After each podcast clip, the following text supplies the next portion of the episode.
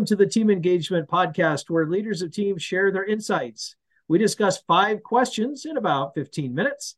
And I am very grateful to welcome today's guest. This is Ismail LaRosa, and he is with the company Capicua out of New York, New York. Ismail, thank you so much for taking a few minutes at the end of your day to talk with us a little bit about leadership and so forth. Tell us a little bit about Capicua and what you folks are working on and what you're accomplishing. Sure. Um, uh, thank you for the invitation to your show. Um, so we are a full cycle software development company. That means we start with the consulting of what clients need. Then we move on to uh, front end uh, to UX uh, design. Then we do the front end, back end, and we support the life cycle of the product, uh, the, the, tech product throughout uh, its lifetime. So that's what we do. Very good. And then before we started the recording, you were telling me some fascinating information about the name Capicua. So take just a few seconds and share a little bit about the background of that name. Sure. Um, well, uh, we I'm originally from Uruguay. That's uh, in the southern part of South America. And in Uruguay, the cap, Capicua means like, or it's re, it relates to something uh, of like a three leaf clover, or a four four leaf clover. It's, it's a token of good luck. Uh, people uh, back in the day, uh, when you uh, ride a bus, you receive like a physical t- ticket, and that ticket had five five digits. And if it was like the same uh, number uh, beginning and ending, meaning like one to one to one, something like that.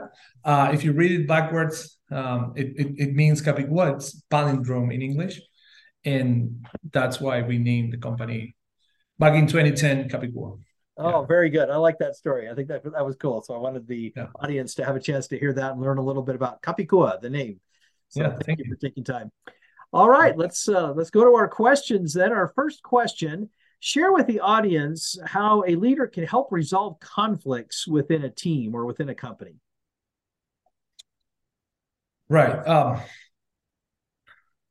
so I am I uh, I believe that communication is the key uh, to resolve conflicts. I won't say that most of the conflicts are have a uh, basis in lack of communication or lack of uh, expectation setting, but uh, you can explain. Uh, I will say a vast majority of the problems that happen within a team as a problem of communication, and if you can um, help communication in the sense of people start listening to each other it's not just communicating but also taking information and trying to align expectations i think that's a good way to manage and help uh, a, a, team to align and resolve conflict right? Um, I think communication is is a key, right? And then have a, a, a, good set of expectations of what each team member adds to the team, adds to the project, and have accountability as well. I think those are the I, I would say pillars of solving conflict um, and aligning and aligning to a common goal, right? That's yeah how you solve problems and issues. Yeah, great comments. Yeah, great comments. I really like that. Thank you for sharing. All right. The second question I'm sure you've heard the phrase, Ismael, that people don't leave jobs, they leave managers. What's one idea that you have on how leaders can retain their talent longer? Yeah, I, I agree with that phrase. Um, as a leader and previously as a collaborator, I, I, I agree with that phrase. I I think that um, one of the things leaders can do in order to retain talent is to uh, show that they have empathy, mm-hmm. that they can uh, understand the other person's struggle. I think sometimes uh, because we have a task at hand and we have to finish the job, we forget that the other person is a human being and not a uh, a piece of, of, of a machinery that has to produce an output, right?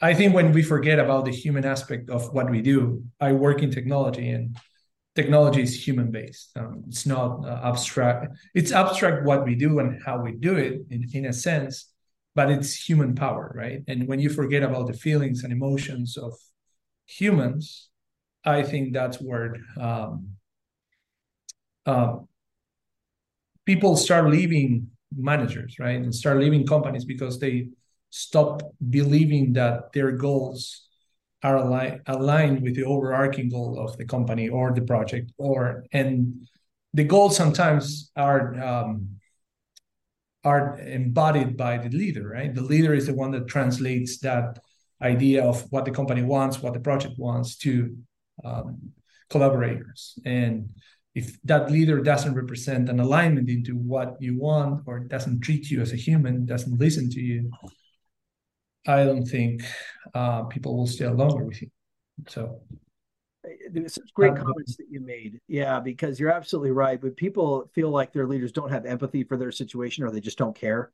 Uh, that is a uh, that's a serious problem, and that's when people start to check out. And I, I love what you said. So great comments, great insights. Thank you for sharing those. Question number three: How can a leader of a team or a, or of a company how can they help build resilience in the team? Right. Um, that's a that's a great question that um, we practice it a lot in Capicúa. So one of the things uh, we we have as a as our company culture is we we form leaders, right? We have uh, people that want to engage into a leadership role, either technical or management, and we empowered them little by little in order to be able to support the pressure that that will have in the future. And the way we do it uh, there I, am sure there are um, many other ways that are better than ours. Sometimes ours might be a little bit brutal. It's like we let people fail safely. Uh, we empower them with a little i'll say charge in their new role or in the new um, career path that they are trying to take but we manage the risk of that charge and what and the impact emotional impact that that will have if they fail or if they, they succeed. We expect people to fail fast and early right? Because that's a way to build resilience it's not about creating a a, a, a, a path that will only have successes it, will it at the begin, very beginning of a new path, especially when you are changing roles from technical to management or um, management sometimes to technical, you need to your first first tries will be failure, right? And in those specific three, two three steps that are like, uh, we help them to fail better, right? We help people to fail better and uh, feel effective, fail effectively, right? Fail towards um, an achievement of, of their goal. And we believe that by doing that, we are building their resilience to um, their their goals, where they want to go. Um, so yeah, yeah, that's how we do it. I don't know if oh, great one. comments. I love your phrase that you talked about about creating an environment where they can fail safely. Because mm-hmm. ultimately, you're absolutely right. What you said, everything you said was great. But if people don't feel like they can fail safely, that resilience is not going to be there. I just I love what you said about that. So I hope that everybody picked up on that. That failing safely is a great environment to create, to nurture, so that when those unexpected failures do come, we have an environment that we can bounce back from that. It was a great comment. Great comment.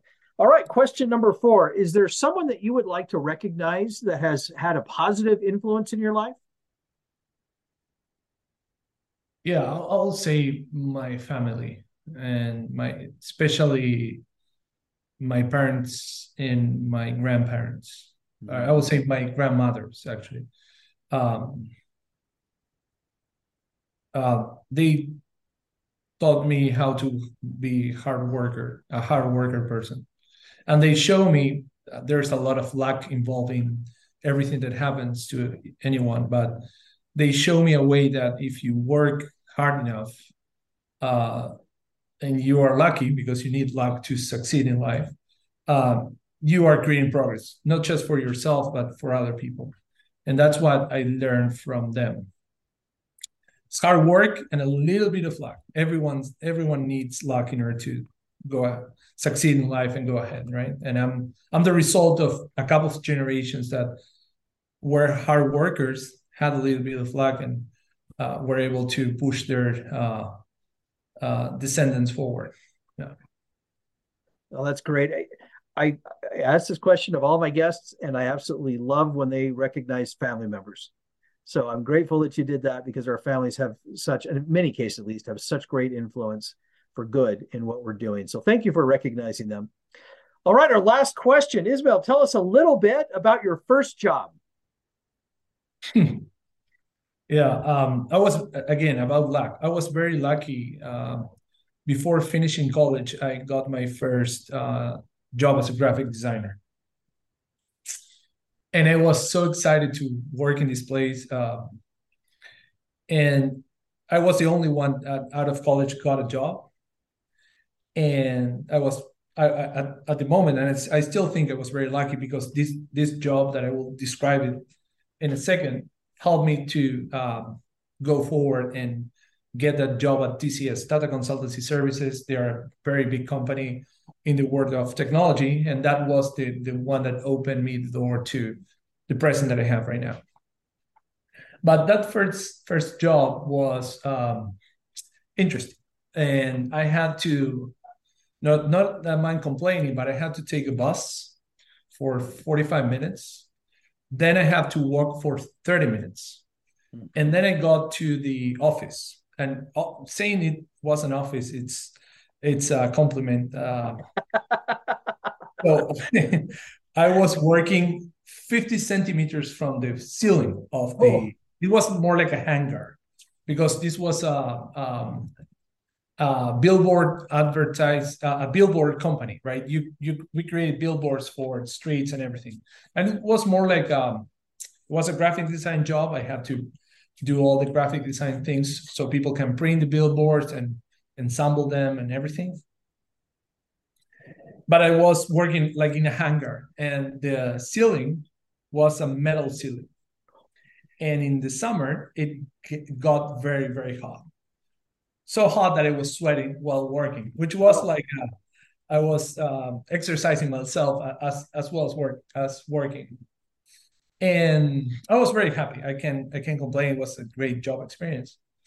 And I was so happy that every day when I arrived to the office, there was a cat that used to um, sleep on top of my computer, right? And I'm saying sleep because we are in uh, PG 13. He wasn't only sleeping on, on top of my computer.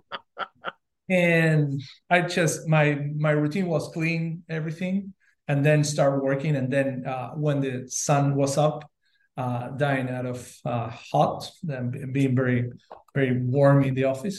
So, but I, I remember that experience as a as a, a very good experience, and with time I realized how crappy it was, but it helped me move forward in life. So I, I'm I'm very glad that I, I had that job at the very beginning of my career.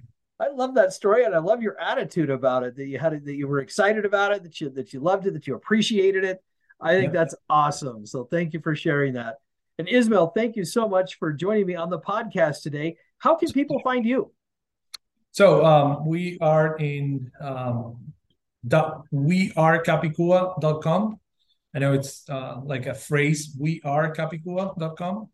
And my email is ismail at wearecapicua.com. Very good. Thank you. This is Sean Richards with the Team Engagement Podcast, where leaders of teams share their insights. For more ideas, go to teamengagementpodcast.com.